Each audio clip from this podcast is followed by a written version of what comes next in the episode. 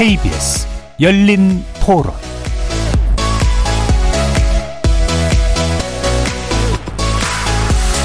안녕하십니까. KBS 열린 토론 정준희입니다. 동사무소 가서 확인을 해야지요. 돈을 못 받아서 못 나갈 경우면은 안 되잖아요. 은행이 설정이 돼 있나, 그리고 어서 압류가 들어 있나. 전세를 구하는 사람 입장에서 불안한 거는 제가 확정일자를 받는다 하더라도 효력이 발생하는 거는 그 다음 날로 알고 있어요. 근데 지금 현재 이 구조가 저한테 전, 그 계약을 한 당일 날 이 맘먹고선 어떤 뭐 사기를 치려고 하면 날짜가 그 사람들이 먼저 앞서게 된다라는 그런 이야기를 본 적이 있거든요. 그래서 이게 제도적으로 좀 보완을 해야 되지 않나. 전세 같은 경우는 그게 전부인 사람들한테 사기를 친 거기 때문에 그만한 처벌을 따라야 된다고 생각을 해요. 그게 뭐 실수로 그런 게 아니고 의도적으로 조작돼 있는 부분들이니까 허용해 준 사람들까지도 다 처벌을 돼야 된다고 보는 것이죠. 전세 입자들이 그런 거 당하는 거 방지하려고 그러면 아마도 그 집주인하고 무슨 주고받는 그런 게 법적으로 좀 있으면 되지 않을까 싶어요. 지금은 집주인은 깡통이면 네가 이집 가져가라 그러고 만세 불러버려도 그만이 니까.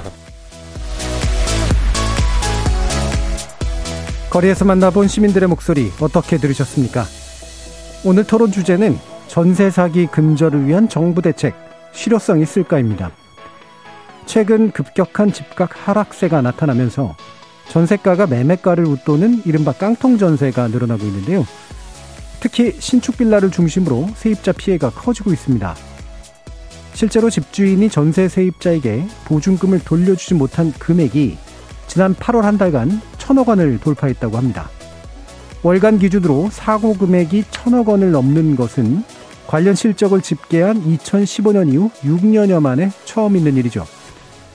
후반기에 예상되고 있는 추가 금리 인상으로 인해 집값 급락세가 지속될 경우 매매가와 전세가 차이가 컸던 서울과 수도권 지역에서의 전세 세입자 피해가 더 늘어날 수도 있다고 합니다. 어제 정부는 세입자 보호를 위해 전세 사기 근절 대책을 발표했는데 과연 실효성이 있을지 궁금해지죠. 잠시 후 전세 사기를 집중 취재해온 기자 그리고 두 분의 시민단체 전문가와 함께 전세 사기 실태와 관련 대책 분석해보는 시간 갖도록 하겠습니다. KBS 열린 토론은 여러분이 주인공입니다. 문자로 참여하실 분은 9730으로 의견 남겨주십시오. 단문은 50원, 장문은 100원의 정보 이용료가 붙습니다. KBS 모바일 콩과 유튜브를 통해서도 무료로 참여하실 수 있고요. 이제 콩을 통해서 보이는 라디오로도 만나실 수 있습니다. 시민 논객 여러분의 뜨거운 참여 기다리겠습니다. KBS 열린 토론 지금부터 출발합니다. 살아 있습니다. 토론이 살아 있습니다. 살아있는 토론, KBS 열린 토론. 토론은 라디오가 진짜입니다. 진짜 토론, KBS 열린 토론. 오늘 토론 함께 해주실 세 분 소개해 드립니다. 김동욱 한국일보 기자 나오셨습니다. 네, 안녕하세요. 자, 그리고 참여연대 부집행위원장이신 이강훈 변호사 함께 하셨습니다. 네, 안녕하세요. 그리고 최은영 한국도시연구소 소장 자리해 주셨습니다. 네, 안녕하세요.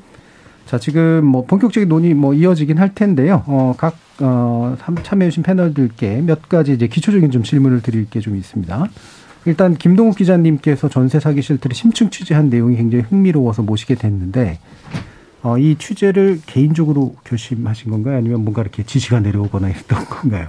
어, 뭐 지시보다는 최근 뭐, 뭐 이런 이슈가 있으니까 예. 한번 다뤄보자 이런 공감대가 있었고요. 예, 예. 그리고 뭐 잘 아시겠지만은 사실 이렇게 집값이 조정되는 시기에는 항상 이런 깡통 전세가 문제가 됩니다. 이제 음. 깡통 전세가 이제 전세값이 매매값보다 어, 같거나 이제 높은 뭐 그런 전세를 얘기하는데 근데 최근에는 좀그 정도가 좀 달랐어요. 이제 그 세모녀 전세 사기 사건 예. 뭐 이런 거 그런 거 보면은 전세 사기가 이제 한 가정을 파멸로 몰아갈 수도 있다. 뭐 이런 음. 게 굉장히 심각성을 더했고 그래서 이렇게 전세 사기가 사기 중에서도 가장 악랄하다는 판단이 들었거든요. 예. 근데 최근에 그래서 이런 전세 사기 우려 기사가 뭐 기사를 통해 많이 쏟아졌는데 어, 이 보면은 좀 어, 잡히는 게 별로 없었어요. 그러니까 음. 이제 뭐 어떤 통계를 인용해서 전세 사기가 굉장히 우려된다 이런 건 있었지만 실제로 전세 사기가 어떻고 피해자들이 어떤 피해를 당하고 이게 어떤 구조로 움직이는지 이런 거는 좀 파악이 안 됐거든요. 예, 예.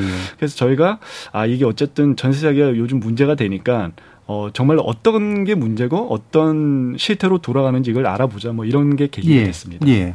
그러니까 이게 그 사태 심각성만큼이나 이제 심층 취재된 내용이 좀 부족하다라고 느끼셨던 게 아닌가 싶은데 말씀처럼 이제 그냥 갭투기 수준이었다가 이런 것도 있고 그냥 사기와 어떤 실수 사이가 매매한 부분 것도 있지만 대단히 목적의식적이고 조직적인 형태까지 많이 등장하고 있다 이렇게 네. 어, 취재하신 것 같아요. 네. 어. 어, 뭐, 처음만 하더라도, 어, 저희가 뭐 그렇게 조직적이다 뭐 이런 건알 예. 수는 없었고요. 이게 뭐 그냥 일부 집주인의 뭐 일탈 행위인가? 뭐 음. 이렇게 생각을 했어요. 그래서, 근데 하다 보니까, 아, 이게 어떤 뭐, 뭐 정말 뭐 어떤 조, 조직이라고 해야 될 것 같은데 예, 좀 그렇게 움직이는 게 두드러졌고 음. 그래서 뭐 일부 집주인의 일탈 뭐 이렇게 보기에는 좀 힘들다 뭐 이렇게 예. 판단이 들었습니다. 알겠습니다. 예. 뒤에서 또 아마 내용 좀 더 다뤄볼 수 있을 것 같고요. 제가 아까 이제 8월 기준 천억 원이라고 얘기했는데 이 부분이 이제 사기로 인한 금액과 그렇지 않은 부분까지도 아마 뭉뚱그려져 있긴 했을 것 같은데 좀 피해 규모는 어떻게 되는지 이광 변호사님께 좀 설명 부탁드립니다. 예, 좀 전에 말씀하신 게 이제 한국주택도시보증공사가 실시한 예. 전세보증 반환 관련해서 이제 이제 보증금 반환 사고가 발생한 음. 거 그거가 이제 올해 8월에 1,089억 원 이제 건수로는 111건으로 집계가 음. 됐거든요. 이게 이제 계속 늘어나는 추세인데 자, 몇년좀 추이를 좀 보자면 2019년에 3,442억 원이었고요. 예. 20년에 4,682억 원, 21년에 5,790억 원으로 계속 늘어나고 있는 예, 추세죠. 연간. 음. 올해 1월부터 8월까지가 벌써 5,368억 원이에요. 예. 예 합쳐 보면 2,527건으로 지금 신기록을 계속 경신하고 있습니다. 음, 그러니까 한 건당 음. 사고 규모도 평균 2억 원이 좀 넘고요. 예. 그러니까 지금 어, 그 정도의 규모의 전세 사건의 전세 보증금 반환 위반한 사건들이 계속 늘어나고 있는 거죠.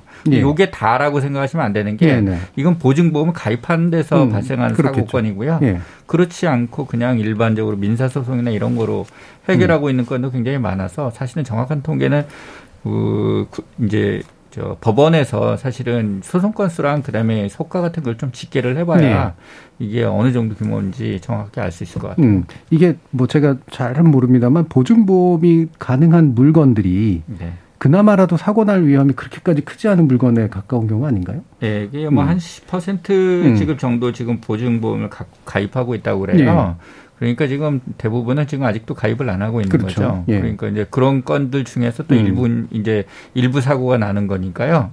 우리가 보면은 일반적으로 이제 사고 거기에 집계도 안 되고 있는 예. 지금 상당히 많은 건수들이 바깥에 있는 거를 알 수가 음, 있는 겁니다. 피해 규모가 이것보다 훨씬 클 것이 분명히 짐작 가능하고 이게 이제 늘어나고 있다라고 분명히 볼 수 있을 것 같은데 대략적으로 그 원인이 짐작하신다면 어떤? 일단 이렇게 지금 한국 주택도시 보증공사 집계한 게 늘어나는 이유 중에는 예. 이제 전세 반환 보증 규모 자체가 점점 커지고 있기 때문에 그 거기서 이제 일어나는 사고 건수가 음. 이렇게 늘어나서 이제 집계되는 것도 있을 겁니다. 그리고 어 아까 기자님도 말씀을 해주셨지만 최근에 집값 하락 그다음에 또 최근에 전세 수요 감소 이런 거로 인해서 이제 보증금 반환을 제대로 못 해주는 사례가 네. 늘어나는 거 음. 이런 것들이 같이 겹쳐져 있지 않은가 생각합니다. 네. 자 그럼 최 소장님께 뭐 좀 약간 뭐 이따가 이제 취재 결과도 한번 들어봐야 되긴 하겠습니다만 일반적으로 그냥 깡통 전세라고 부르는 것 또는 반환 실패 정도의 수준에 있는 것과 적극적인 사기라고 부르는 것들은 어떻게 좀 구별되는 지표 같은 것들이 있을까요? 예, 전세 사기는 사기의 의도를 가진 거니까 네. 이거는 이제 범죄 행위인 것이고요. 그다음에 이제 깡통 전세 같은 경우에는 전세가율이라고 하죠. 매매가 대비 전세가가 높아서 전세금을 제때 돌려줄 수 음. 없거나 음. 혹은 다 돌려줄 수 없는 이런 것들을 이야기하니까 일단 이게 규정하고 있는 범위 자체가 굉장히 좀 다르다고 생각되는데요. 전세 예. 사기와 깡통 전세는. 근데 저는 사기보다는 깡통 전세 쪽에 훨씬 더 정책적으로 영향을 집중해야 된다고 생각합니다. 음, 그쪽의 문제성이. 사기는 음. 지금 뭐 경찰청에서 검찰로 넘긴 게 증가했다고는 해도 수백 음. 건인데 지금 아까 주택도시 보증공사 얘기하셨지만 이게 이제 몇 천억에 이르고 8월에만 천억이고 음. 500건이 넘게 발생하고 근데 이거는 이제 지금 주택도시 보증공사에 연간 한 20만 건 이상이 지금 보증을 하고 있는데 한 100만 건 이상의 전월세가 이제 거래가 예. 되기 때문에 한 20% 이상은 요 시장 안에 들어와 있는 거죠. 주택도시 음. 보증공사 안에 들어와 있는 건데 근데 그 나, 나머지 4분의 3 정도 되는 부분은 지금 전혀 이 피해 금액을 알 수도 없는 그런 상황이기 때문에 굉장히 좀 큰 이 부분이 오히려 깡통 전세다. 그래서 예. 정책은 굉장히 사기로 접근하면 안 되고 음. 이제 그 깡통 전세라는 큰 것 굉장히 좀 구조적인 문제잖아요. 예. 저도 이걸 주목하게 된 게 한 작년 정도인데 저는 그러니까 전세가 대비 매매가가 어느 시도는 평균해 보면 이게 100이 넘는 데가 나오는 거예요. 음. 아파트조차도. 그러면서 이제 전세 사기를 좀 들여다보기 시작을 했는데 이런 구조적인 문제 이렇게 지금 주택 시장이 어 하강 국면으로 되면서 이게 전세가 가 이렇게 굉장히 높을 수밖에 없었던 이유는 계속 매매가가 올라갈 거라고 생각을 해서 세입자들께서 좀 높더라도 어차피 매매가가 또 올라가면 전세가율이라는 게 어, 유리니까 매매가가 높아지면 전세가율은 뭐 지금은 한 100%다 되는 것 같아도 네. 그러니까 매매가 3억, 전세가 3억이어도 매매가가 오르면 이 전세가율이 크게 문제가 없을 거여서 이것들을 높은 매매 전세가율에도 불구하고 전세를 얻으신 분들이 많거든요. 음. 근데 이게 이제 매매가가 떨어지면 이제 상당히 문제가 되는 깡통 전세가 본격적으로 문제가 되는 상황이 된 것 같습니다. 예. 뭐 일단은 기본적으로 사기라서 눈에 띄기는 하지만 구조적으로 어, 제도 안에 들어가 있지 못하고 보호받지 못하는 다수의 영역에 정책적으로는 오히려 집중할 필요가 있다. 뭐 결론부하고 또 연결이 될 것 같은데요. 어, 그래도 우리가 이제 그 집중시켰던 중요한 이유가 아, 사기까지 이렇게 적극적으로 존재한단 말이야? 라고 이제 봤던 거기 때문에 그게 아까도 잠시 언급된 이제 세모녀 어, 전세 사기 사건인데 이게 이제 어떤 식으로 진행된 건지는 일단 최 선생님께서 좀 말씀 좀 해주시죠. 네, 이제 이게 강서구와 관악구를 중심으로 음. 수백 채, 오백 채가 넘는 이 다세대 빌라 이런 예. 것들을 가지고 전혀 무 자본이 없이 음. 사는 거죠 집을 사실은 자본이 없이 사는 정도가 아니라 수수료를 받고 이게 집을 사면서 네. 수백 채를 그야말로 이제 매집하는 형태로 음. 해서 그 그러니까 높은 전세가를 받았기 때문에 이 모델이 작동하는 건데 그러니까 뭐 굉장히 여러 사람이 이제 이거는 이제 사기라고 할 수가 있을 것 같은데요 의도적으로 음. 왜냐하면 전세금을 다시 반환할 의도가 거의 없이 이 뭐 뒤에 자세히 말씀하시겠지만 이제 바지 사장이라는 유형이 나오지 네. 않습니까 전세 사 예? 그런 역할을 하시면서 500채 이상을 모으고 굉장히 많은 피해자들을 양상시킨 그런 음. 사건이었습니다. 예. 그러니까 일단은 이제 그, 그 빌라들을 이제 대규모로 매집을 한 다음에 어, 실제 매매값이 아닌 수준으로 매매값을 높게 부르는 식으로 포장을 시켜서 거의 매매값에 가까운 전세값을 받고 튀는 이제 그런 방식으로 이제 네. 진행된 어, 아마 사기에 가까운 이런 형태라고 볼 수 있는데 어, 이게 또 그 제가 이 기사도 보고서 놀랬는데 단지 아파트 단지 전체가 깡통 전세기다. 이 내용이 좀 나왔어요. 김동 기자님이 어떻게 됐는지. 네, 이게 인천 미추홀구 숭이동 숭이동에 있는 이 아파트 단지에서 벌어진 예. 일인데요. 이 저희 그도 보도를 했었는데 이 미추홀구가 이 전세 사기 의심 거래가 가장 많은 지역 중 한 곳입니다. 음. 근데 이 지난 6월 말에 그러니까 이 아파트가 이제 112 가구 규모의 아파트 두 개 동인데 예, 한 번에 법원 경매에 붙여졌어요. 네. 이게 15년에 2015년에 입주한 아파트거든요. 근데 이게 보니까 이게 가구마다 1억 3천만 원 안팎의 근저당이 잡혀 있었던 음, 겁니다. 음. 근데 여기 매매 시대는 한 1억 6천만 원 정도 수준이에요. 그러니까 음. 80%가 이미 저당이 잡혀 있는 거였습니다. 예. 근데 이 집주인은 두 명이 이 아파트를 전부 나눠 갖고 있었는데 전부 전세를 내줬어요. 그러니까 애초에 이제 매매 자체가 없으니까 여기 세입자들도 뭐 이 매매 시세를 모르니까 이게 적정 전세 시세가 적정인지 아닌지 몰랐던 음. 겁니다. 근데 여기에 전세가 한 8, 8천만 원 정도인데 평균 8천만 원 정도인데 세입자들도 처음에는 여기가 근저당권이 잡혀 있고 뭐 이렇게 하지만 매매 시세를 모르니까 뭐 중개업자들이 아 여기 근저당권이 이 정도, 이 정도 잡혀 있어도 뭐 이 매매값이 뭐 이 정도고 이렇게 하니까 전혀 예, 뭐 예. 문제가 없다. 그렇게 해서 다 이렇게 들어갔던 거예요. 들어갔는데 이게 나중에 이제 뭐 집주인이 이제 좀 문제가 돼서 이 경매에 한 번에 넘어가니까 이 세입자들이 이 전세금을 떼이게 생긴 거예요. 왜냐하면 음. 알, 알고 보니까 전세값 8천만 원이고 그다음에 근저당권이 한 1억 3천만 원 수준이지 음. 않습니까? 음. 그럼 2억 1천만 원이면은 이 매매 시세가 한 1억 6천만 원인데 네. 이 경매에 들어가더라도 이 사람들 남는 게 없는 거예요. 네. 근데 이 그 주택 임대 보호법상에는 이제 무조건 최우선 변제금이라 그래가지고 이 주게 돼 있는데 이 지역은 한 4,300만 원 정도예요. 예. 그러니까 이분들은 경매에 넘어가더라도 그러니까 한 4,300만 원 정도 받는 건데 음. 한 1억 원에 이제 전세 들어가신 분은 이제 5천만 원 정도 손해를 이게 떼이게 되는 뭐 이런 상황입니다. 근데 이 여기가 이제 깡통 전세냐 이제 전세 사기냐 이게 이 관건인 건데 이 아직 이게 명확하게 명확하게 나온 건 없지만 이분들의 말씀은 중개업자가 처음부터 이게 안전한 뭐 매물이라고 소개를 했고 그다음에 최근에도 이 경매가 임박하기 전에 어, 한, 뭐, 전세금을 한 50% 정도 이렇게 올려달라 뭐 이렇게 얘기를 했대요. 집주인 음. 대신에. 음. 그러니까 이런 점을 미뤄보면 이거는 집주인이 이걸 알고도 이 전세금을 좀 갖고 나를 목적으로 이렇게 한 거 아니냐. 예. 뭐 이런 얘기가 나오는 그러니까 깡통 전세 플러스 이 전세 사기가 굉장히 의심되는 그런 예. 사건이라고 볼 수 있습니다. 그럼 이제 이것도 이제 아파트를 매집한 거고 뭐 자기 자본 없이 어, 사실은 거의 이제 한 셈이고 중개업자를 껴서 어, 값을 부풀리거나 또는 전세값을 실제보다 높게 받는 방식으로 조직적으로 좀 이루어진 듯한 모습이 나오는데 네. 좀 적극적 사기의 형태로 좀 보시나요, 김 기자님?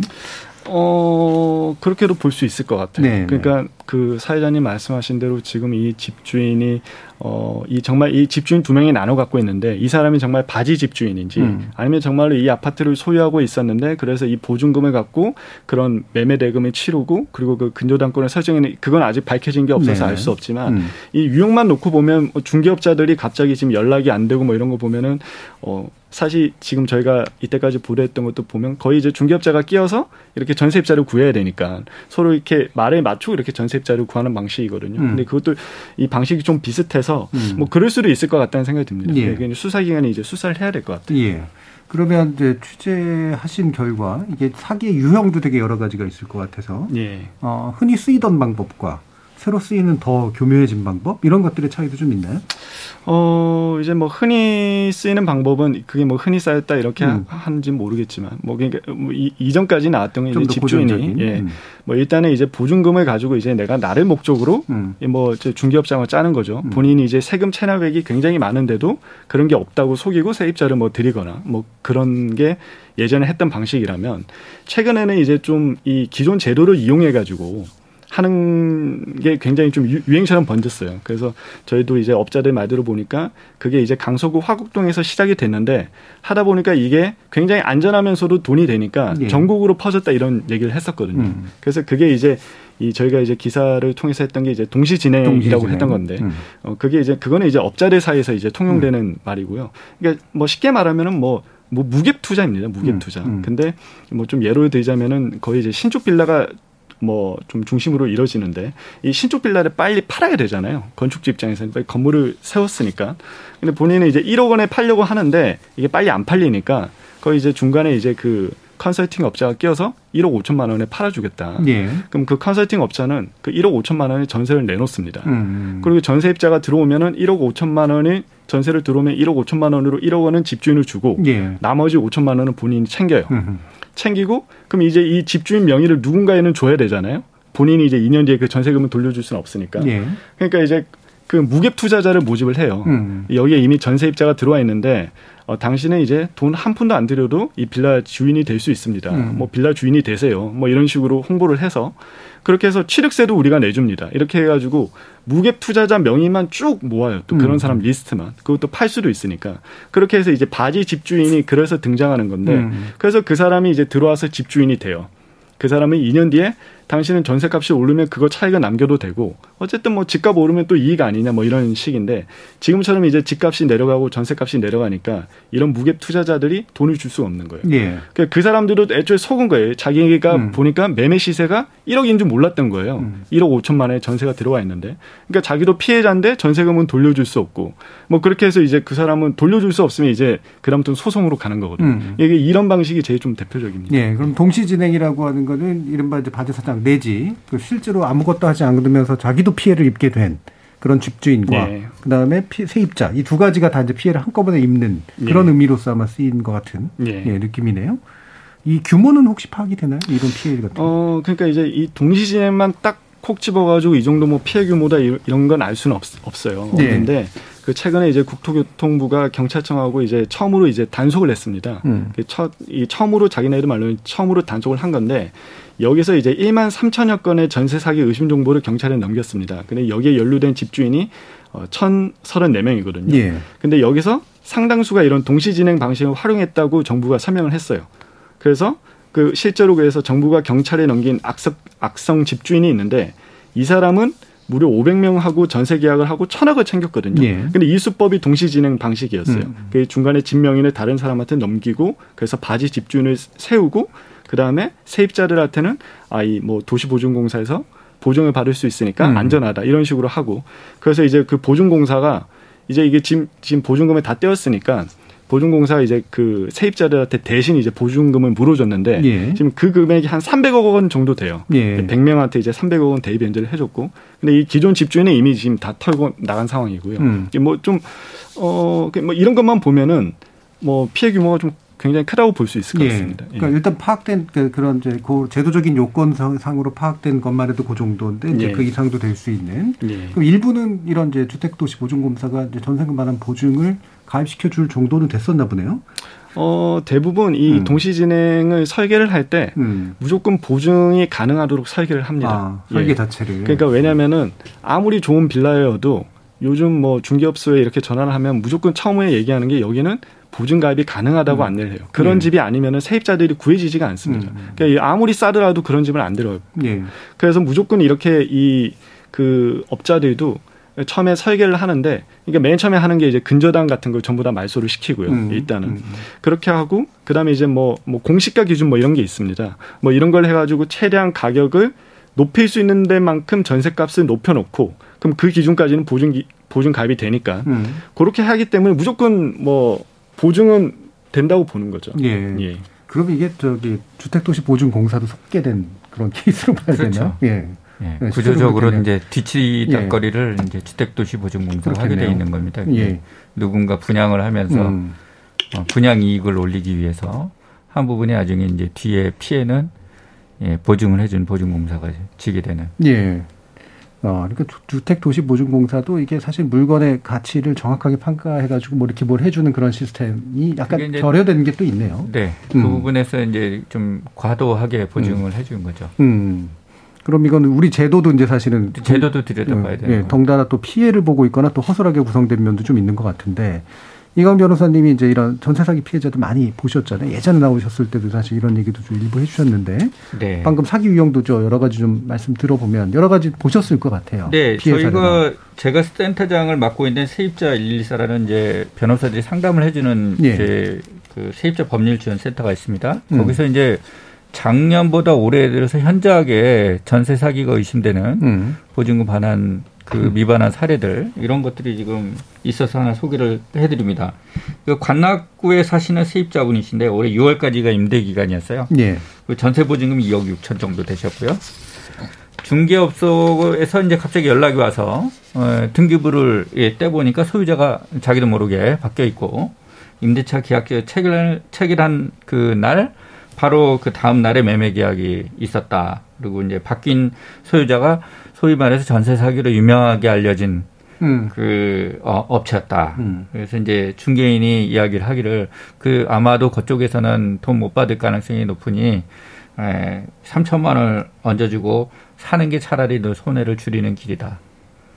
이래니까 이제 화났죠, 당연히. 네. 그래서 그분은 이제 전 소유자와 현재의 소유자를 상대로 해서 보증금 반환 소송을 제기한 상태이시고 혼자 진행을 하신다 얼마나 애를 먹겠습니까? 그러니까 좀 누가 도와줄 수 있는 사람 없냐 이런 이런 주제에 이제 호소를 하는 그 상담이었는데 안타깝죠. 이미 일이 다 벌어진 상태니까 뭐 그다음에 뒤에 뒷수습하러 가는 거는 굉장히 뭐 이렇게 방법이 마땅한 게 없잖아요. 네. 소송에서 이긴다고 해서 무슨 그게 해결된 해결책이 찾아지는 것도 아니고 그러니까 좀 안타까운 케이스였습니다. 또 아버님이 87세 고령으로 양로원에 벌써 작년에 이주하셨는데 두 달이 넘도록 보증금 안 돌려주고 있다. 뭐 이런 등등등 그 우리가 흔하게 보는 보증금 위반한 사례들도 굉장히 많아서 그 음. 상당 건 상당량이 되는데요. 저도 개인적으로 전세를 여러 번 살아봐서 매번 이 기억들이 되게 아주 아련하게 떠오르는데 특히 맨 마지막 거는 저희 처가 잠도 잘 못 잘 정도로 굉장히 긴장했거든요. 근데 이게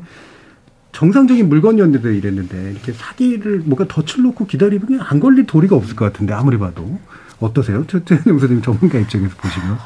그렇죠. 이게 예. 지금 제도적인 한계, 예. 그러니까 세입자들로서는 아무리 최선을 다해서 등기부 부문 다 떼어보고 해도 어쩔 수 없는 제도적인 한계가 있는 거예요. 뭐 뒤에 음. 자세하게 얘기하겠지만 이런 한번 안전장치를 해놔도 세입자의 대항력은 오늘 한 오늘 그 전입신고라도 다음 날 0시부터 발효가 되는 이걸 네. 이용을 해가지고 어떻게 하고 그다음에 세입자들이 알아야 하는 정보들이 있잖아요. 음. 연세금을 보증 보장 받기 위해서는 알아야 되는 정보들. 그러니까 나보다 앞선 선순위의 그 보증금이 얼마나 되는지 다가구 주택 같은 경우에는 그거. 그다음에 이분들이 국세 체납을 얼마나 하고 있는지 음. 이런 정보들을 알아야 되는데 그런 꼭 필요한 정보들을 알 알 수 없는 상태에서 이게 거의 묻지마 상태에서 세입자들은 음. 지금 할 수밖에 없거든요. 네. 그러면 이게 이제 제도적으로 이걸 개선을 해야 되는데 그래서 사실 요번 대책에 그런 것들이 어느 정도는 당기기를 기대를 음. 했는데 음. 미치지 못해서 예. 지금도 저도 굉장히 답답하죠. 이게 예. 이 우리가 얘기하는 이 문제가 하나도 해결되지 못한 상태인 것 같아서요. 음. 네. 자, 이게 우리나라 그 지금 정부가 내놓은 대책 좀 이따 이제 평가를 해볼 텐데 한 가지 이제 김 기자님께 더 짚고 넘어갈게. 아마 이게 이제 뭐 아무리 사기 피해라고 하더라도 사실 수사를 통해서 뭐 형사적으로 판단받고 나중에 결과적으로 돈을 돌려받으리라 기대하기가 굉장히 어려울 것 같은데 구조적으로 예. 그렇지 않습니까? 그 변호사님도 예. 말씀을 해주셨는데요. 그러니까 저희가 보니까 사실 보증을 가입하지 않은 이상 음. 보증을 가입하지 않아 가지고 보증기관에서 보증금을 돌려받지 못하면은 음. 이 사기친 집주인이나 그 사람한테 사실상 돈을 받는 게 저희 제가 판단하기엔 거의 불가능에 가까워요. 네. 왜냐면은 그 뭐 일단 그 집주인 상대로 전세금 반환 소송을 걸어 걸면은 대부분 승소를 하는 것 같아요. 음. 승소를 하는데 그게 승소를 하면은 어 이게 내가 이 그 집주인 A 씨한테 돈을 받을 수 있는 권리가 생기는 거지. 네, 국가에서 강제로 그 집주인이 이 사람한테 돈을 줘 이런 게 생기는 건 아니거든요. 음, 음. 그럼 그 집주인은 원래부터 돈을 등치려고 했던 사람인데 음. 이 소송에서 졌다고 해서 돈을 줄 리가 만무해요. 네. 그럼 이 사람이 할 수 있는 선택지는 이 집주인의 이 재산 리스트를 조회를 해가지고 음. 재산이 있으면은 그걸 찾아가지고 경매를 붙여서 강제 경매를 해서 돈을 네. 찾아야 되는 방법인데 이미 이런 사람들은 뭐 세금 체납도 많이 돼 있고 만약에 다른 빌라에 세입자를 들였으면은 그 세입자가 뭐 전입신고나 이런 걸 했으면 이미 그 사람이 선순위 채권자이기 네. 때문에 네. 내가 강매 경제를 해도 저한테 남는 돈이 없습니다. 음. 그러면 이 피해자가 결국 할 수 있는 거는 이 집주인한테 뭐 골탕 뭐 좀 표현이 그렇지만 어떻게든 피해를 줘야 되니까 음. 신용 불량자 정도로 만들 수 있는 것 같아요. 예, 예, 예. 그러니까 뭐 이 사람 뭐 예금이라든지 이런 거를 해가지고 뭐 뭐 가압류 같은 거 건다고 하더라고요. 하면은 그것도 이제 바로 처리되는 게 아니어가지고 집주인이 아 이게 들어오면은 바로 그 예금 딴 사람한테 빼요. 그럼 빼면은 어쨌든 압류 들어온 걸 못 줬으니까 이 사람이 신용 불량자가 된다고. 그 저희가 저희한테 이제 제보를 주신 분이 7년 동안 해서 한 거는 그거 하나밖에 없다고 하더라고요. 네, 네. 경매에서도 돈을 못 찾고 뭐 아무것도 못 하고 결국에는 이 사람한테 해서 신용 불량자를 만들었는데 근데 그 사람은 신용 불량자여도 여도 이미 뭐 자기 아들이나 뭐 와이프나 이런 네. 명의로 뭐 카드도 쓰고 이렇게 하니까 그 지역에서 여전히 임대 지역 임대 사업자로서 활동을 하고 있다라는 거예요. 어, 그러니까 본인이 그게 너무 화가 난다는 거예요. 자기 음. 명백한 피해자인데 아무 피해 복구가 전혀 안 되니까 음. 뭐 그런 좀 구조적인 문제가 있는 네. 것 같습니다. 그러니까 이렇게 사기로 작심하고 이제 사기를 쳐서 이제 피해를 입히면 피해자는 발만 동동 구르고 실제로는 그냥 가해자를 범죄자로 만드는 수밖에 없고 범죄자 만들어봤자 실제로는 어, 정상인처럼 음. 활동하고 다니는, 활개치고 다니는 그런 일들까지 생겨서 정말 아니할 말로 이제 미치고 팔짝 떠지 노르신 이제 그런 상태가 펼쳐질 것 같은데요. 그래서 정부가 어떤 식으로든 개입하지 않을 수가 없을 것 같은데 일단 전세 사기 근절 대책, 근절이라는 표현을 썼지만 실제로 근절될 수 있을까 궁금합니다. 청평을 한번 먼저 좀 들어보도록 하죠. 이광훈 변호사님부터. 네.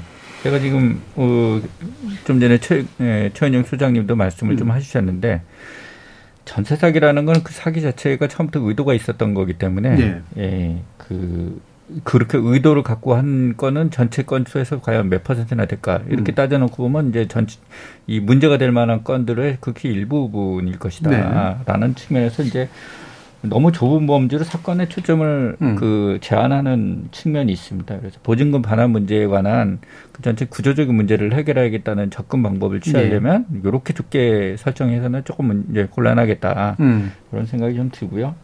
그다음에 저희가 이제 쭉쭉 이렇게 평가를 지금 총괄 하자고 얘기를 하셨으니까 전체로 제 나열된 한 가지수가 굉장히 많은데 문제는 실효성 있게 내가 돈을 돌려받을 수 있겠다. 음. 이런 대책은 또 거의 없어요. 예. 되게 대체로 이제 예방 대책인데 예방 대책들도 딱 맞는 그런 대책들은 좀 아니었다. 음. 이런 측면에서 이렇게 우리 이제 그 일반 세입자들이 보기에는 좀 아쉬운 이제 그런 상황이라는 거죠.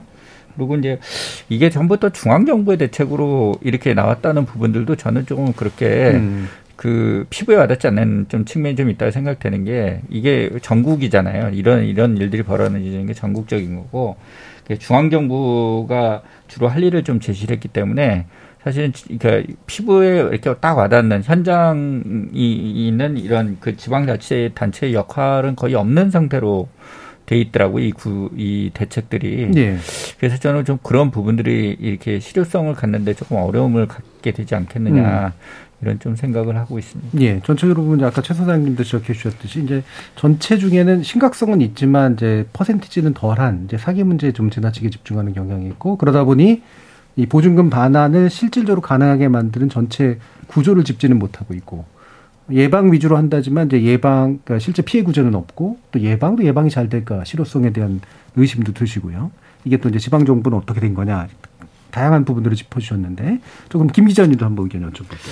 어, 예. 뭐 저는 일단 어, 이 그 정부에서 이제 처벌을 강화한다 뭐 이렇게 했었는데 음. 이 사실 제일 필요한 게 좀 처벌 강화가 좀 필요하다고 생각을 하거든요. 네. 왜냐하면 이게 전세 사기가 이 가해자를 가려내는 게 굉장히 구조적으로 어렵습니다. 이게 기존 건축주는 어, 나는 저 컨설팅 업자가 얘기해서 한 거다 이렇게 할 수 있고 컨설팅 업자는 우리는 말 그대로 컨설팅을 한 거다 전세 값을 높게 컨설팅을 한 거다 그럼 그 바지 집주인은 나도 피해자다 뭐 이런 네. 식이거든요 음. 그래서 저희도 이제 보도를 할 때 이제 그 동시 진행만 하는 업자들이 있는데 그 카톡방에 보면은 자기네들이 그걸 사기인 걸 알면서도 음. 과연 누가 잡혀갈까 이런 말들을 많이 해요. 네. 그래서 이 동시 진행을 하면은 교도소에서도 동시 진행이 생길 거다. 음. 이 사진을 찍어가지고 네. 그 그런 식으로 그만큼 횡행하고 이 사람들도 음. 뭐 이게 범죄인 건 알지만 과연 우리 잡아갈 수 있겠냐 뭐 이런 게 있거든요. 근데 이번에 정부에서 내놓은 거 보면은 뭐 걸리면 이제 임대 사업자를 불허하겠다 뭐 이런 정도예요. 그래서 제가 볼 때는 이게 좀 이 정부에서 이제 사기죄로 경찰청에서 사기죄로 이제 음. 좀 수사를 하겠다 이렇게 했는데 그 근거가 명, 명확하지 않고 실제로 그렇다 보니까 법원에 가서도 이, 아, 이 검찰 수사도 굉장히 느린데 좀 그런 부분을 좀 명확하게 해서 이 전세 사기를 하면은 사기죄로 걸릴 수 있다. 그래서 음. 실제 처벌로 이어질 수 있다.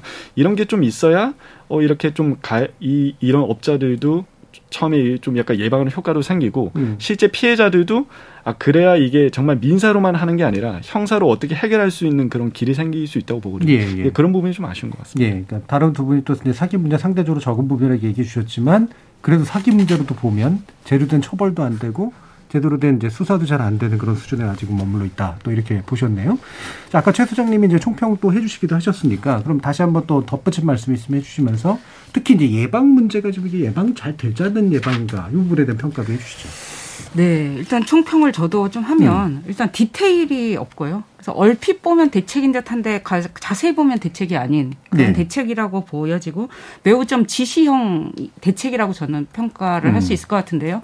정부가 뭘 한다라기보다는 의무를 은행, 은행 한테 뭘 하라고 하고 예. 그다음에 그 부동산 중개인에게 뭘 하라고 하고 근데 이거는 사실 정부가 더 나서야 될 일이라고 생각이 되는데 예를 들면 뭐 이 피해 입은 분들에 대한 임시 이주 대책 같은 경우도 주택도시보증공 사의 천체를 가지고 하라고 하고 중앙 정부가 뭘 해야 되거든요. 예. 그런 점에서 저는 디테일이 없고 그러니까 아까 이제 디테일 없다는 점 그러니까 뭐라도 바뀌어야 되는데 우리가 아까 이 이 전세 깡통 전세 문제와 관련돼서 세입자가 겪게 되는 문제가 얼마나 심각한지는 아 뭐 다들 짐작을 하실 텐데 그러면 뭐라도 하나라도 바뀌어야 되는 음. 거거든요. 그러니까 예를 들면 이길날 바뀌는 문제를 그럼 이걸 어떻게 할 거냐?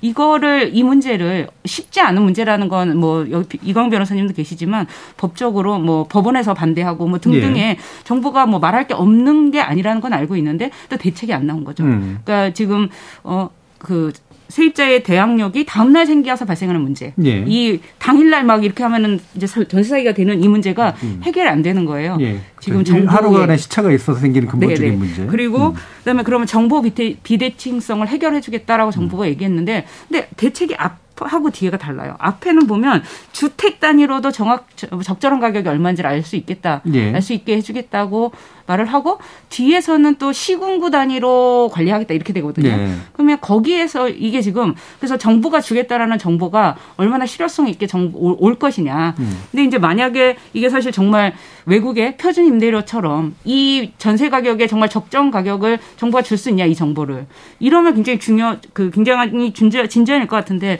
저는 지금 상태로 줄 수 없다고 생각을 하거든요. 왜냐하면 네. 정부 대책에 그 방법이 그 목표에 이르는 방법이 나와 있잖아요. 대책이. 음, 음. 그런 점에서 좀 실효성이 없다고 총평을 할 수밖에 없을 것 같습니다. 예. 일단 이제 뭐 지나치게 자기가 뭘 하겠다는 게 아니라 너희 너희들이 뭘 해라 이런 쪽이었고.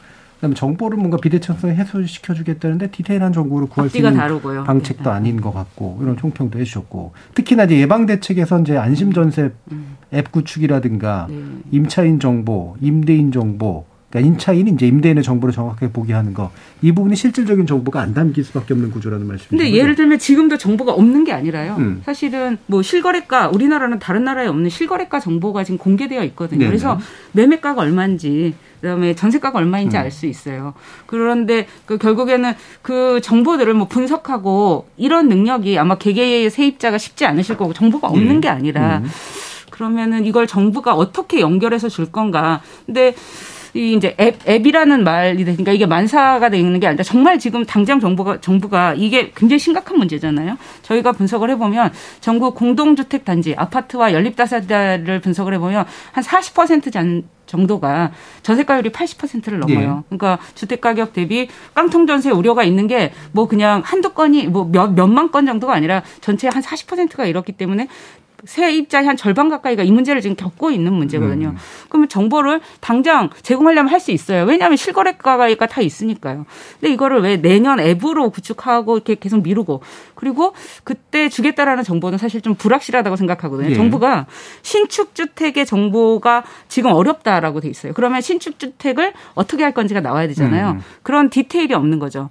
그리고 그 뭐 지금 이제 공시가격의 150%까지 주택도시보증공사에서 보증을 하기 때문에 굉장히 어 원래의 실 주택 가격보다 과도하게 지금 보증을 하는 문제는 150에서 140으로 이제 낮추겠다라는 정도가 이제 좀 그나마 디테일하고 실효성이 있는데 음. 근데 제가 계산을 해봤어요. 140%로 낮추면 그래도 지금 공시가 현실화율이 70%이기 때문에 계산하면 지금 주택 가격의 100%다 주택도시보증공사가 보증을 하는 거거든요. 음. 근데 이제 오늘 우리가 보증 얘기가 계속 나왔는데 그럼 이게 주택도시보증공사가 또 늘리는 게 무조건 능사냐? 결국 주택도시공사의 대입 변제로 음. 인한 책임은 결국은 국민 세금으로 하는 것이거든요. 예. 그런 면에서 정부가 좀 더 고민했다면 이걸 더 낮췄어야 된다고 생각합니다. 150보다 음. 150에서 140으로 낮추는데요. 공시가격에. 더 고민을 해, 했으면 이거보다는 더 낮췄을 것인데 그렇지 않는 뭐 예. 매우 아쉬운 점들이 있습니다. 예, 예. 어, 뒤에서도 아마 깡통 전세 문제를 좀 더 짚어볼 수 있을 것 같고 일단 뭐 말씀 주신 것에 아주 핵심적인 내용만 보면 이미 가용한 정보도 있는데 실거래가라든가 이런 거를 당장부터 할 수 있는 것들을 당장 안 하는지도 궁금하고 당장 공개된 정보에서 사실 그 자체만 중요한 게 아니라 분석과 해석을 통해서 우리가 판단해야 되는 것도 중요한데 이 부분이 이제 비어 있고 신축 같은 데는 정보가 없으니까 모르겠다라고 이제 일단 남겨둔 그런 상태고 그래서 정보도 상당히 충분하지 못하게 지금 돼 있다. 그래서 그게 예방이 가능하냐 이런 이제 문제 제기를 해준 거네요. 네, 제가 조금만 더 보태서 네. 얘기하면 결국은 실제 전세 사기를 당하거나 뭐 이럴 때 정말 그거를 예방하기 위한 그 정보라는 거는 임대인에 대한 즉 임대인이 누구냐. 네. 그다음에 그, 그 물건이 괜찮은 물건이냐, 지금 적정 가격이냐, 음. 이런 거거든요. 근데 그 정보를 과연 앱으로 해결할 수 있을까 좀 그게 의문인 네, 거예요. 네, 네. 예. 그 정보는 사실은 실제 그걸 다루고 있는 사람들은 중개인이거든요. 음. 중개인들이 제대로 역할을 하면 어느 정도는 해결이 돼요. 네, 네. 근데 거, 그 영역에서 지금 이 문제가 해결이 안 나오고 있는 거예요. 음, 음. 근데 그거를 앱으로는 해결할 수 있는가?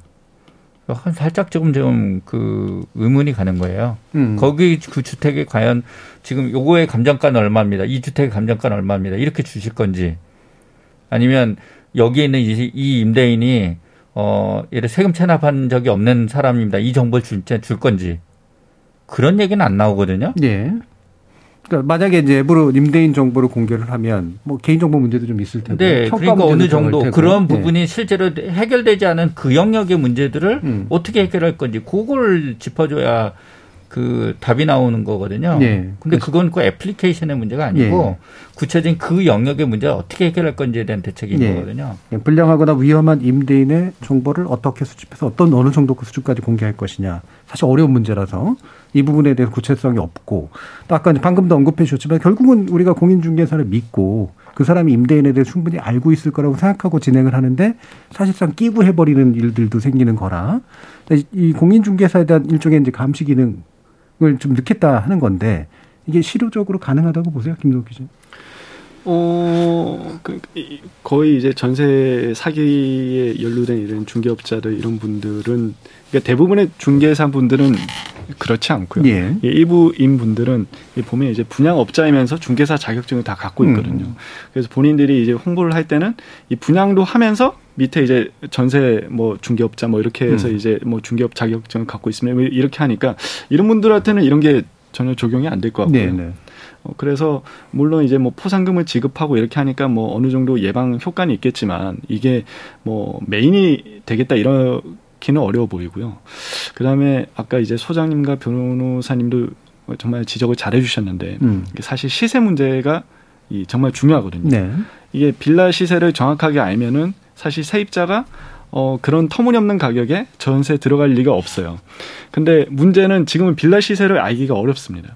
웬만한, 웬만한 빌라는 이제 아파트처럼 뭐 이렇게 가격이 체계적이지도 않고 빌라가 크더라도 거기 매매가 한 번도 이루어지지 않은 것도 있고 그렇다 보니까 공시 가격이 있는데 공시 가격도 이게 말, 말 그대로 이제 정부의 감증 가격이다 보니까 이거를 실거래가랑 또 연결하기는 어렵거든요. 그래서 이제 허그에서 한 게 이 공시가의 150%까지 우리가 집값으로 인정해 주겠다 뭐 이런 건데 그래서 이 시세를 정확하게 산출하고 이거를 제시하기가 굉장히 어려운데 정부는 이 어려운 작업이 이번에 이 앱으로 A 단지 A 빌라 이렇게 하면은 예, 예. 적정 시세를 알 수 있게 해주겠다 이렇게 예. 했는데 어 사실 민간에서는 거의 불가능에 가깝다고 봐요. 예. 왜냐하면은 민간에서도 이런 빌라 시세만 정확하게 하는 업체들이 있는데 뭐 AI, 뭐 빅데이터 이런 뭐 최근 첨단 기술을 총, 총동원해가지고 한 몇 년 동에 걸쳐서 그걸 만들었습니다. 음. 만들어 만들었는데 정부에서 과연 그거를 뭐 지금 한 3개월 정도 남았는데 올 연말까지 음.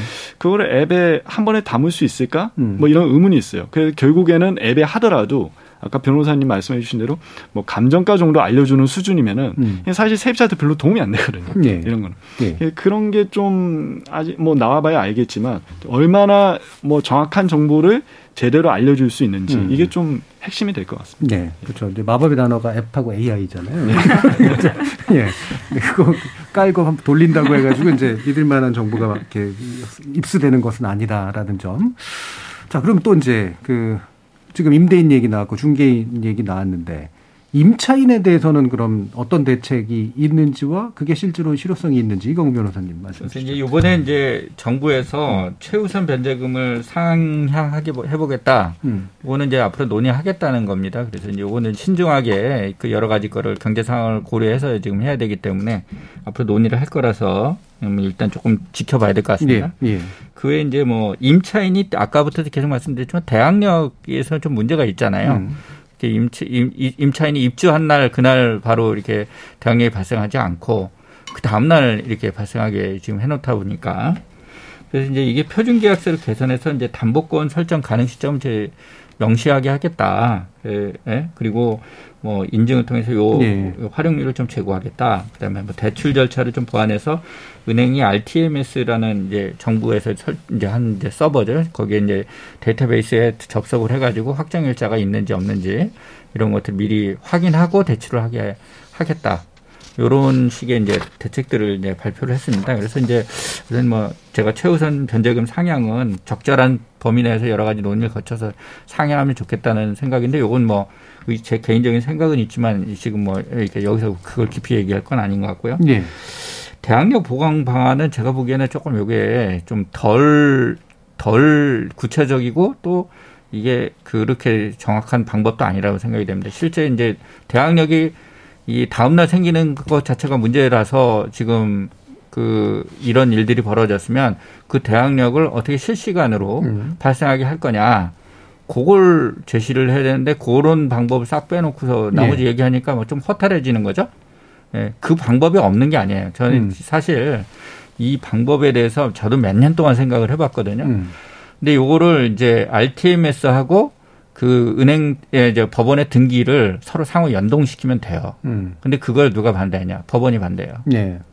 수년 동안 법 정부에서 그걸 요구를 했는데 음.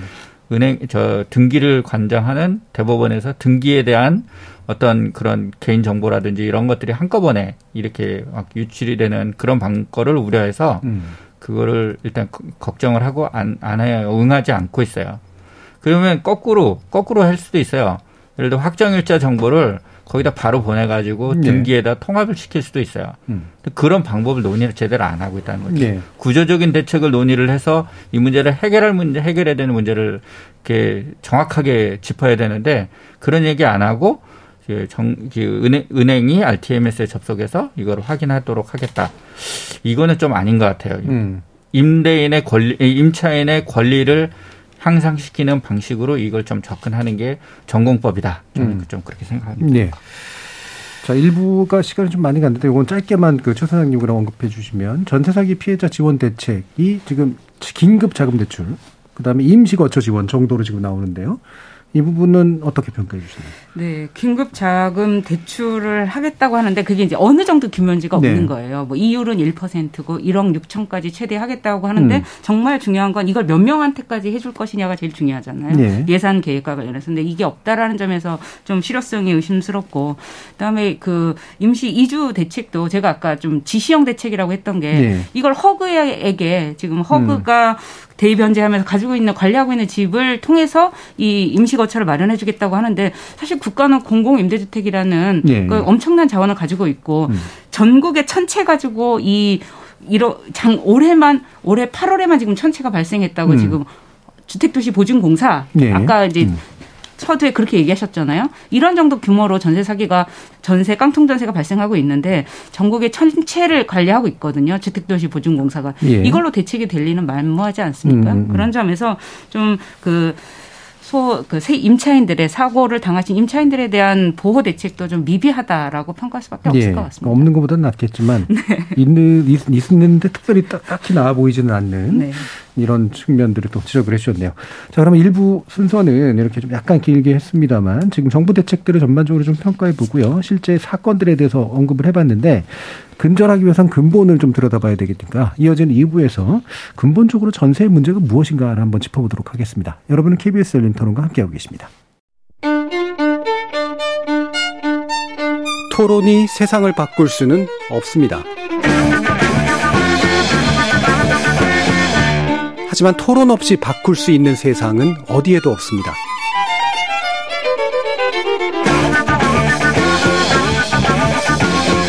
세상의 선한 변화를 갈망하는 당신. 정답이 아니라 질문의 힘을 믿는 당신.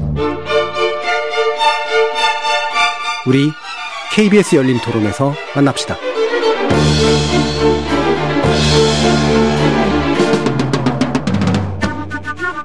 KBS 열린 토론 전세 사기 근절을 위한 정부 대책의 실효성 따져보고 있는데요. 참여연대 부집행위원장이신 이강훈 변호사, 최은영 한국도시연구소 소장, 김동욱 한국일보 기자 이렇게 세 분과 함께하고 있습니다. 자, 아까 이제 처음부터 말씀을 열 때도 최은영 소장님은 깡통 정세 문제 그리고 좀 더 구조적인 문제에 집중을 해야 된다 이렇게 이제 말씀을 주셨기 때문에 다시 좀 열어봐야 될 것 같은데 근본적으로 사실 전세가 존재해서 생기는 문제 아니겠습니까? 근데 우리나라 되게 독특한 있죠. 사적 금융의 형태인데 워낙 좀 크기도 크고 그래서 근데 이거를 근본적으로 단기간에 없앨 수 없다면 어떤 것이 좀 더 근본적인 문제를 좀 짚어봐야 되는지. 이 우리 오늘 계속 주택도시 보증공사 예. 얘기를 하잖아요. 이 음. 보증을 언제 시작했을까? 2013년이거든요. 예. 그때 결국 박근혜 정부 때 빚내서 집사라는 정책과 이게 연동이 되어 있는 거예요. 빚내서 세 살라는 정책. 네. 그러니까 사실 결국 전세라는 건 개인과 개인 간의 돈 거래잖아요. 집을 담보로 한. 그렇죠. 그 거래인데 이거 원래 은행에서 이제 대출을 해주던 걸 은행에서 전세 빚을 많이 내서 하면 은행도 대출을 잘 안 해주는 것 같으니까 또 그 보증공사를 제3자를 하고 이렇게 빚을 많이 낼 수 있게 만든 구조거든요. 이 이게 예. 지금 제가 아까 빚내서 집 사라와 빚내서 세 살라는 정책이 상당히 연동되어 있었고 음. 결국 이게 전세값 올라가고 집값 올라가고 전세값 올라가고 집값 올라가는 이 악순환을 만들어냈다고 저는 이제 구조적으로 생각을 하는데요. 네. 그래서 결국에는 굉장히 중요한 게 이제 우리 가계부채 문제가 굉장히 좀 심각해지는 상황으로 다른 어떤 나라보다도 급격하게 증가하는 상황으로 왔는데 그럼 전세를 계속 이렇게 빚을 내서 전세를 사게 살게 할 것이냐. 지금 사실은 전세 보증금은 예전에는 그게 그냥 전 재산이었는데 지금은 전 재산 플러스 은행에서 빌린 돈이기까지 네. 하거든요. 네. 그럼 이 구조를 조금은 이제 이번 참여는 이번 기회에는 뭐 이광 변호사님이 나중에 자세히 말씀하시겠지만 이 부분 고민 많이 하셨기 때문에 계속 이렇게 빚을 내서 전세를 살게 하는 구조를 좀 이번 기회는 좀 해결을 해야 되지 않을까 싶습니다. 음. 참, 그, 참 어려운 문제인데 네, 그렇죠. 전세 자금을 필요로 하는 사람들이 있으니까 대출을 받으면 좋아하지만 음. 이렇게 뭔가 대출을 일으켜서 자꾸 집을 사기도 하고 전세라도 하는 이 구조 이거를 이제 국가가 좀 책임져 주는 구조 이게 좀 바람직한가 이 부분 좀 짚어주셨고 이광훈 변호사님 어떤 부분을 좀 구조적으로 짚고 일단 이제 피해를 막기 위한 방법이 이제 사후적인 대책은 그렇게 큰 도움이 안 된다라는 거를 네. 지금 여러분들이 음. 이제 지적을 해주셨거든요. 음. 그래서 이미 깡통 전세를 이용하겠다고 이게 작정을 하고 어떤 예를 들어 그걸 대해서 무갭 투자를 하겠다 이런 음. 사람한테는 사실은 뭔가 그런 것들이 가능하지 않도록 하는 그 구조를 만들어야 되지 않겠습니까? 근데 그거 중에 일단은 전통적으로 보수 쪽에서도 이렇게 수용할 수 있는 가장 그 기본적인 게 뭐냐면 정보의 투명한 유통이에요.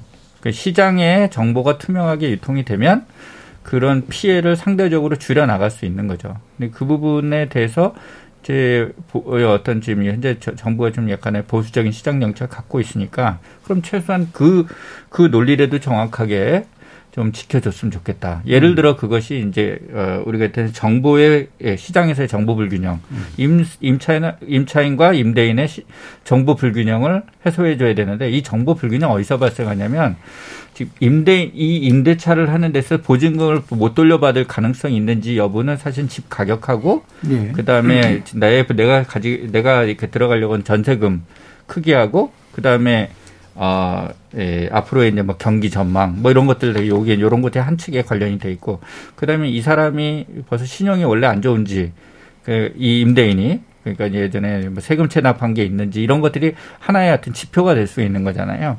그런 것들 중에서 어떤 거를 공개해서 그 임차인이 그 사람의 신, 어떤 신용 상태에 대해서 이 사람이 안 좋은 사람이구나. 내가 여기 들어가면 안 되겠구나. 이런 걸 알 수 있게 해주는데 어디까지 그걸 허용할 거냐. 음. 결국 그 문제거든요. 거기에 빠져 있는 상태에서 임차인은 이 상대방에 대해서 모르면서 거래를 하는 거예요. 그렇죠. 예. 예. 그리고 돈을 그 큰 돈을 갖다 맡긴단 말이에요. 예. 집 가격에 예. 우리 임대인이 갖다 거기다가 투자한 가격보다 훨씬 큰, 큰 금액을 거기다가 예를 들어 어그 전세 보증으로 갖다 준다는 거죠. 그러면 예, 여기에서 그 거래를 할 때 그만큼 큰 이해관계자 이해관계를 갖게 된 사람에게 그 사람이 마땅히 거래할 때 가져 이제 확보해야 될 정보 그거를 충분하게 보장해 줘야 된다. 예. 근데 그런 측면에서 현재의 대책은 그런 부분에 굉장히 아쉬운 거예요. 음. 그래서 예, 우리가 계속 얘기를 하지만 세, 세, 그, 예를 들어 이제 세, 세무 정보 관련된 거를 그걸 다 공개하기는 어렵다. 그러면 그러면 체납한 세금이 없다는 정보라도 공개해라. 음. 최소한 그거는 해야 되지 않냐. 어, 그런, 그 다음에 확정일자 정보. 확정일자 정보가 무슨 대단한 적이라고 그걸 공개를 안 하겠다는 겁니까? 저는 그거 참 이해가 안 가거든요. 음. 계약하기 전에 봐야 되는 정보예요. 그래야지만 그 집에 뭐 걸려 있는지를 알 수 있기 때문에 지금 이게 사실은 물권적인 기능을 하잖아요. 지금 음. 임차 보증금이 확정일자 있는 임차 보증금은 사실 거의 물권에 가깝게 취급을 네. 하고 있거든요. 그러면 그거를 공개를 해야 맞는 거예요. 음. 네, 그래야 주택을 매수하는 사람도 속지 않고 살 수 있는 거고 전세를 새로 돼서 후 뒤에 음. 들어가는 사람도 속지 않고 살 수가 있는 거거든요. 그래서 그 부분과 관련된 걸 공개하자고 하는데 계속 집요하게 이 부분에 대해서 저항이 있는 겁니다. 예. 예. 그 저항이 있는 이유는 아까도 말씀하셨던 그 법원과의 관계 문제인가요? 법원과의 관계도 문제도 있지만 다주택자들은 지금 그, 예. 어, 그거를 보호하겠다는 요 생각이 강한 거죠. 음. 근데 이 정보가 없는 상태에서 정, 공정한 거래가 되냐. 이런 측면에서 놓고 보면 이 정보는 공개를 해야 되는 정보인 거예요. 예, 예. 예. 그 부분을 왜 정부가 계속 미루냐는 거예요. 음. 문제 해결을. 네, 네. 결국에는 이제 정보 불균형에서 오는 것들을 특히나 임차인들이 이제 임대인에 대한 여러 가지 구체적으로 필요한 정보들을 모르기 때문에 생기는 문제. 네. 이거를 이제 짚어주셨는데 그 정보 불균형에서 또 한 가지 가장 큰 문제 중에 하나가 아까 제가 지적했던 중개사의 문제예요. 네. 중개사가 임대인을 위해서 계속 플레이를 하거든요. 임차인을 위해서 하는 그렇죠. 또 하는 음. 그런 그 공정하게 하는 분들도 계세요. 제가 아니 아니라고 말하는 게 아니라 구조적으로 뜨내기 손님인 임차인을 그, 그, 이렇게, 어, 거기에 대해서 이렇게 그 위에서 이렇게 중개를 하는 것보다는 자기에게 계속 물건을 주는 임대인을 위해서 하는 이 구조가 형성이 돼 있어요. 네, 네. 그러면 그 구조를 어떻게 개선해 줄 것이냐 이것도 정부의 역할이거든요. 네. 롤을 설정하는 거잖아요. 음. 임대인이 임차인도 중개하고 임대인도 중개하는데 여기서 계속 임대인을 더 위해서 지금 중개하는 구조가 나오고 있으면 그 구조 바꿔줘야죠. 음. 그래서 임차인 예를 들어 이런 거예요. 임차인 임차인 중개하는 사람 그다음에 임대인 중개하는 사람 이런 두 사람이 만나서 만약 예를 들어 그 중 그 중개 물건에 대해서 정보를 공개하고 그렇게 만약에 예를 들어 하면은 여기 전문가들이 들어가거든요. 그렇기 때문에 이런 사, 이런 속는 일들이 거의 없어질 거라고요. 근데 지금 임차인은 비전문가고 임대인은 전문가의 지원을 받아가지고 지금 이 중개를 하고 있고 이러면 이게 이게 그 공정한 그, 그, 그 균형이 생기겠냐는 거예요. 예, 예. 그런 측면에 이런 제도 개선들이나 이런 것들을 우리가 이게 근본적인 문제로 좀 짚고 네. 들어가야 된다. 네. 임대인에 대한 정보 공개 좀 더 전향적으로 해라. 그리고 실질적으로 중개사가 전문가로서 중개 역할을 해야 되는데 왜 임대인만 보호하는 또는 임대인 편에 서서 하냐. 이 부분을 좀 짚어 주셨는데 어 저도 제 첫 전세에서 어 되게 안 좋게 마치고 나올 때 제가 중개인한테 뭐라 그랬던 게 당신은 왜 빌려주는 사람 편에서만 지금 이렇게 얘기하느냐. 적어도 중개하면 내 편도 좀 들어줘야 되는 거 아니냐. 약간 분쟁이 좀 있었거든요. 어, 그랬더니 난 아무것도 안 하겠다로 물러서는 그런 방식을 취했었는데 어떠세요? 최, 최 소장님이 보시기에 이 부분, 그러니까 임차인을 보호할 수 있는 그런 어떤 실질적인 방법은 법적으로는 장치가 임대차 보호법 뭐 이런 것 쪽에 있을지 아니면 다른 장치들까지 다 고려해서 좀 임차인 보호 장치를 만들어야 될지. 예, 지금 결국에는 이제 이경무 변호사님이 말씀하신 걸 좀 요약을 해보면 음. 임대인과 임차인의 그 관계 자체가 매우 뭐라고 해야 되나 저울로 치면 굉장히 기울어져 네. 있잖아요. 임대인보다 임차인은 굉장히 권리가 없는 상태인 거죠. 그러니까 권리가 정보도 내가 알아야 하는 반드시 알아야 되는 정보도 모르는 상태에서 계약할 수밖에 없게 지금 제도가 만들어져 있잖아요. 그러니까 세금 체납 정보 임대인이 체납을 하고 있는지, 예. 그다음에 선순위 채권을 얼마나 가지고 있는지, 뭐 다가구 주택 같은 경우에는 굉장히 선순위 채권이 많을 수 있는데 그게 내 앞에 얼마가 있는지도 전혀 모르는 깜깜한 상, 깜깜이 상태에서 이렇게 계약을 할 수밖에 제도가 만들어져 있단 말이에요. 그래서 이 부분을 이게 이렇게, 이렇게 불균형한 세입자와 임대인의 관리 관리를 좀 평형하게 이게 지금 계약 당사자들인데 음. 지금 계약 당사자들끼리 너무 이렇게 불균형하니까 이런 문제가 제도 구조적으로 발생하는 거잖아요. 예. 예를 들면 이게 이걸 제가 이렇게 생각해 보세요. 은행하고 임대인은 어 은행이 요구 요구하는 서류는 다 줘야 되잖아요.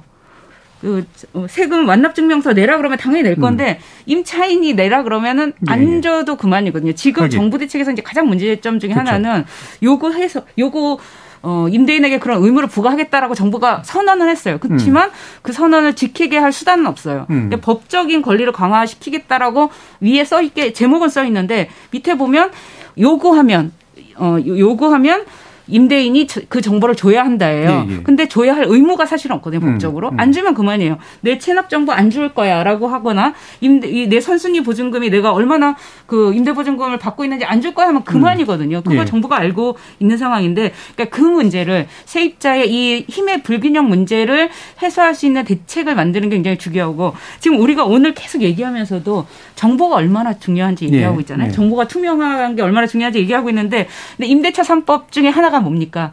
부동산 거래 신고 등에 관한 법률로 네네. 이 정보를 다 신고하는 거잖아요. 음. 근데 정부가 지금 어, 윤석열 정부에서 한 일은 이 신고를 1년간 그 과태료를 제대로 신고 안 했을 때 내야 되는 과태료를 또 유예해 준 거거든요. 예, 예, 예. 이게 지금 앞뒤가 안 맞는 거죠. 정보 투명한 정보가 중요하다고 하면서 임대차 3법을 뭐 전세 대란 있지도 않은 전세 대란을 공격하면서 음. 임대차 3법 중에 내용 중에 하나가 음. 지금 세입자의 지위를 그래도 정보를 투명하게 해줄 수 있는 그런 내용이었는데 뭐 이게 임대차 3법이 어떤 내용인지 알고 이걸 이렇게 공격했나 싶을 예. 정도로 그래서 지금 이 전세 대책과 전, 전세 대책의 굉장히 중요한 축이 투명한 정보인데 그 투명한 정보 앱, 앱을 만들려면 좋은 정보가 있어야 되고 그 좋은 정보는 임대차 신고를 제대로 했을 때 나오는 것이잖아요. 네. 결국에는 네, 임대인과 임차인 사이의 정보 불균형을 해소할 만한 게 어, 되게 중요한 일인데 임대차 보호법 을 통해서 사실은 이걸 할 수도 있는데 네. 이거를 실질적으로 안 하려고 하는 어, 안 안게 아니면 또 예. 연기해 놓은 거죠. 연기해 놓은 거죠. 어, 또 한 가지 방금 말씀 들으니까 사실 또 약간 그, 그 느낌이 드는 게 있는데 실제로 돈 빌려주는 사람이잖아요. 음, 그렇죠. 임차인이 네, 어떤 면에서 네. 보면은. 은행처럼 음. 돈 빌려주는 사람인데 음. 은행이 요구할 수 있는 돈 빌려가는 사람한테 요구할 음. 수 있는 정보에 비해서 돈 빌려주는 입장에 있는 임차인이 음. 그걸 요구하지 못하는 상태. 네. 뭔가 좀 이상하다. 네. 이게 사급민이라고 하더라도 음. 어, 그 부분은 상당히 좀 설득력 있는 말씀이신 것 같아요. 자. 가불관계이기 때문에 그런 예, 거죠. 그러니까. 임차인이 을 관계이기 때문에. 예. 그래서 이게 되등한 계약 땡사제로 만들어지기 위해서 제도 개선이 꼭 예. 필요하다고 그러니까 임차인이 사실 돈을 빌려주는 갑일 수도 있는 건데 집을 빌려달라고 하는 을이 돼버렸기 때문에 생기는 예, 이런 문제이기도 한 것 같고 기존 관념에 상당한 변화가 필요한 것 같은데 자, 이 말씀 들으시면 김 기자님은 어떤 생각이 드세요? 어, 말씀하신 대로 지금 뭐 정보 불균형이 굉장히 심각하니까 음. 거기서 파생되는 문제인 건 분명한 것 같고요. 음.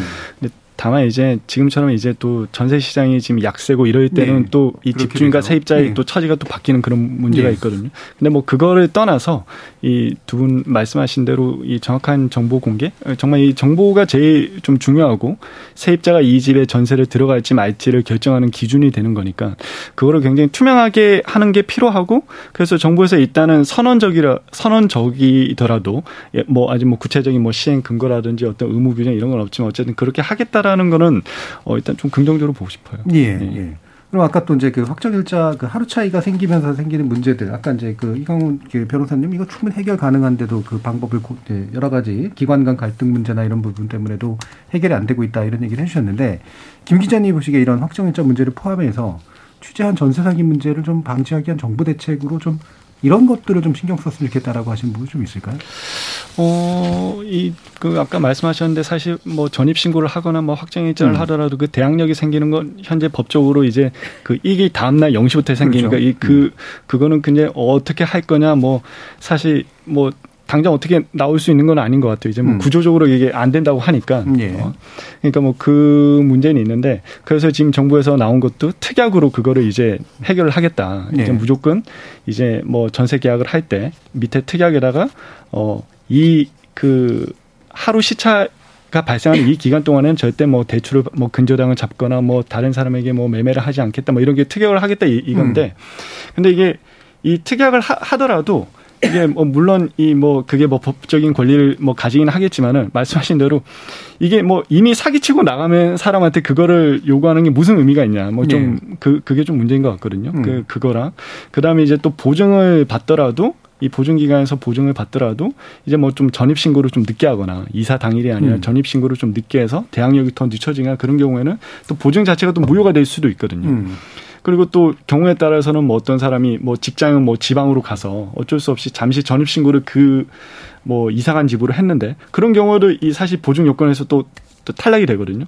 그래서 이제 뭐 보증을 못 받는 경우도 있고 그래서 좀 보증을 했더라도 보장은 못 받는 경우도 있고 이게 어쨌든 세입자가 좀 마음을 졸이는 경우가 있으니까 음. 그런 부분들을 좀 세세하게 좀 안내를 하거나 아니면 어 좀 개선을 하거나 뭐 좀 그런 게 필요하다고 보입니다. 예. 자, 그러면 마지막으로 아까 이제 그 이강 변호사님은 이제 중앙정부 문제뿐 아니라 이제 지자체의 어떤 역할도 굉장히 중요하다라고 이제 보신 부분이 있으셔서요. 이 부분에 대한 언급 좀 부탁드립니다. 아, 예. 이 전세 피해 지원센터를 좀 두겠다는 게 이제 음. 뭐그 허그에다 지금 두겠다는 얘기를 좀한 건데 그 이제 몇 군데 있죠. 전, 전 전국에 몇 군데 있는 거예요. 그거를 아주 이 제가 봤을 땐 그 전세와 관련된 미, 보증, 보증금 위반한 사태는 사실 이, 이 서울 그 수도권에만 있는 건 아니거든요. 네. 전국에 걸쳐 있는 거예요. 그러니까 사실은 이제 이 부분과 관련된 어떤 피해 지원이나 이런 것들을 이렇게 고려한다는 건 현장에 음. 밀착해야 되는 거고 현장에 어떤 자원이 있는지 그걸 동원해서 그 이분을 좀 지원해 줄 수 있는지 음. 이런 게 필요한 건데 어 그러려면 지방자치단체에 좀 더 밀착해서 네. 해야 되지 않겠나 이런 음. 생각이 들고 차라리 그거는 그 지방자치단체 특히 이제 뭐그 그 일정 규모 이상의 뭐 시에서는 이런 그 센터를 두도록 한다든지 뭐 이런 네. 식의 그런 구체적인 대책이 좀 있어야 될 것 같아요. 그래서 음. 너무 멀리 멀리 있는 그 허그에다가 이거를 하겠다는 거가 이제 제가 보기에는 좀 그렇게 썩 좋은 대책 같지는 않아 보였습니다. 예. 그게 만약에 하려면 그러면 중앙 정부에서 입법을 통해서 지자체에 설치하도록 하고 네. 그 재원을 뭐 지자체 예산을 쓰거나 아니면 구청정부가 지원해 네, 뭐 주거나 뭔가 지원을 어느 정도 한다든지 이렇게 예. 해주고 왜냐하면 지방 정부에서 이런 거를 엄두를 못 내는 그러니까. 게 일단 예. 공무원을 둬야 되기 때문에 기존에 있는 공무원을 빼가지고 거기다 배치를 해야 되면 그 뭐 지금 가용한 그 인원이 없을 수가 있는 거잖아요. 네. 그러니까 그런 부분에 대한 것들이 계속 뭔가 만들어지려면 이런 종류의 기능 이렇게 뭐 전세 피해 지원 센터 이거 아니어도 되는데 네, 네. 이런 종류의 업무를 하는 임대차 행정을 하는 기관이 있어야 되는 거예요. 근데 지금 지방 정부 그 역할이 없거든요, 거의. 음, 음. 겨 기껏해야 등록, 저 등록 임대 같은 거 이렇게 등록하고 말소해 주는 그것만 업무는 하고 있는데 그런 상태로는 이런 업무를 할 수가 없는 거예요. 네, 네. 그래서 지방 정부의 실제 임대차로 임대차 피해나 이런 것들과 관련해서 해야 되는 여러 가지 업무들을 롤을 정확하게 설정을 해주고 거기에 필요한 인력도 지원하고 또 음. 예전 뭐그 인력을 고용할 수 있는 그럼 인원 증원이라든지 또 거기 예산이라든지 이런 것들이 같이 배치되는 어떤 그런 시스템 개혁이 좀 있어야 된다라는 생각이 듭니다. 네, 알겠습니다. 자, 그럼 이제 마무리 차원에서요. 어, 미처 못 하신 말씀이라든가 재현해주고 싶으신 또는 강조해 주고 싶은 말씀을 한 1분 이내로 들어보도록 하죠. 김동욱 기자님부터 말씀 주시죠. 그 실수자를 위한 뭐 조언 이런 거를 요구하는 게 좀 있어서 음. 하자면 어쨌든 뭐 본인이 조심해야 해야겠지만 그 가장 첫 번 이 가장 이 시작이 이 시세를 잘 파악하는 거거든요. 그래서 그 노력을 해야 되는데 그럼 과연 시세를 어, 디서 해야 되냐 뭐 이, 런게 의, 문이지 않습니까? 근데 보면 요즘 뭐 민간 회사에서 이렇게 좀 그 시세를 제공하는 회사들이 좀 있습니다. 이게 음. 좀뭐 공개 이름을 하기는 그렇지만 그런데 예. 가면은 어 이제 뭐 하루 뭐 몇 건씩은 무료로 이런 서비스를 해주니까 음. 그런 것만 좀 잘 찾아도 아 이게 이 적정 시세가 이 정도니까 이 전세 시세가 나한테 맞다 아니다 뭐 이런 거를 좀 알 수 있을 것 같아서 음. 어, 뭐 요즘 뭐 발품은 너무 이제 좀 옛날 일인 것 같고 그런 선풍을 예. 좀잘 하는 것도 예. 예. 굉장히 좋은 방법인 것 예. 같습니다. 적절 그러니까 예. 수요자로서 확인해봐야 될 정보만은 적어도 예. 확인하려고 굉장한 노력을 했으면 좋겠고 그게 접근 가능한 정보가 있다 어, 이렇게 보셨고요.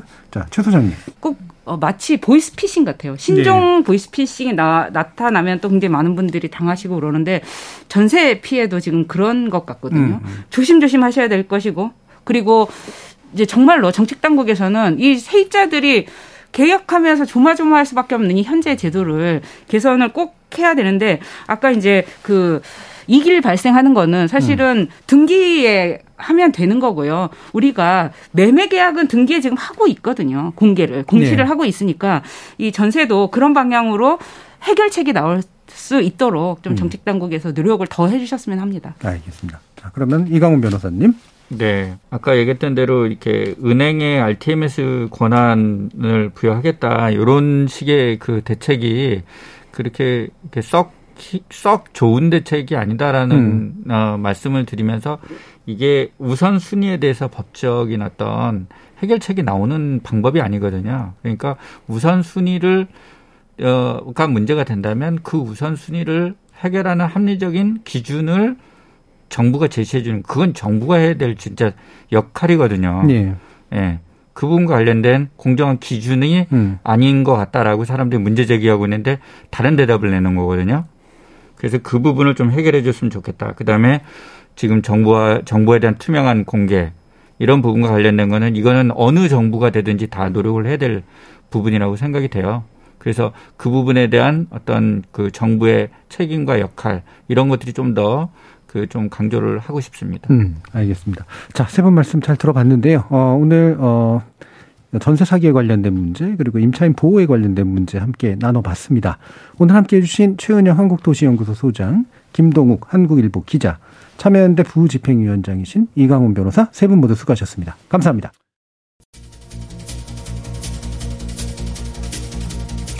우리나라 사람들 대부분의 재산이 부동산에 묶여 있죠. 또 그 가운데 적지 않은 사람들의 전 재산이 전세 보증금이라는 형태의 목돈으로 묶여 있습니다. 전세 사기 내지 전세 보증금 반환 실패라는 건 누군가의 전 재산이 누군가의 이득으로 바뀌는 가히 악마적 수준의 마법을 의미하는 게 되는데요.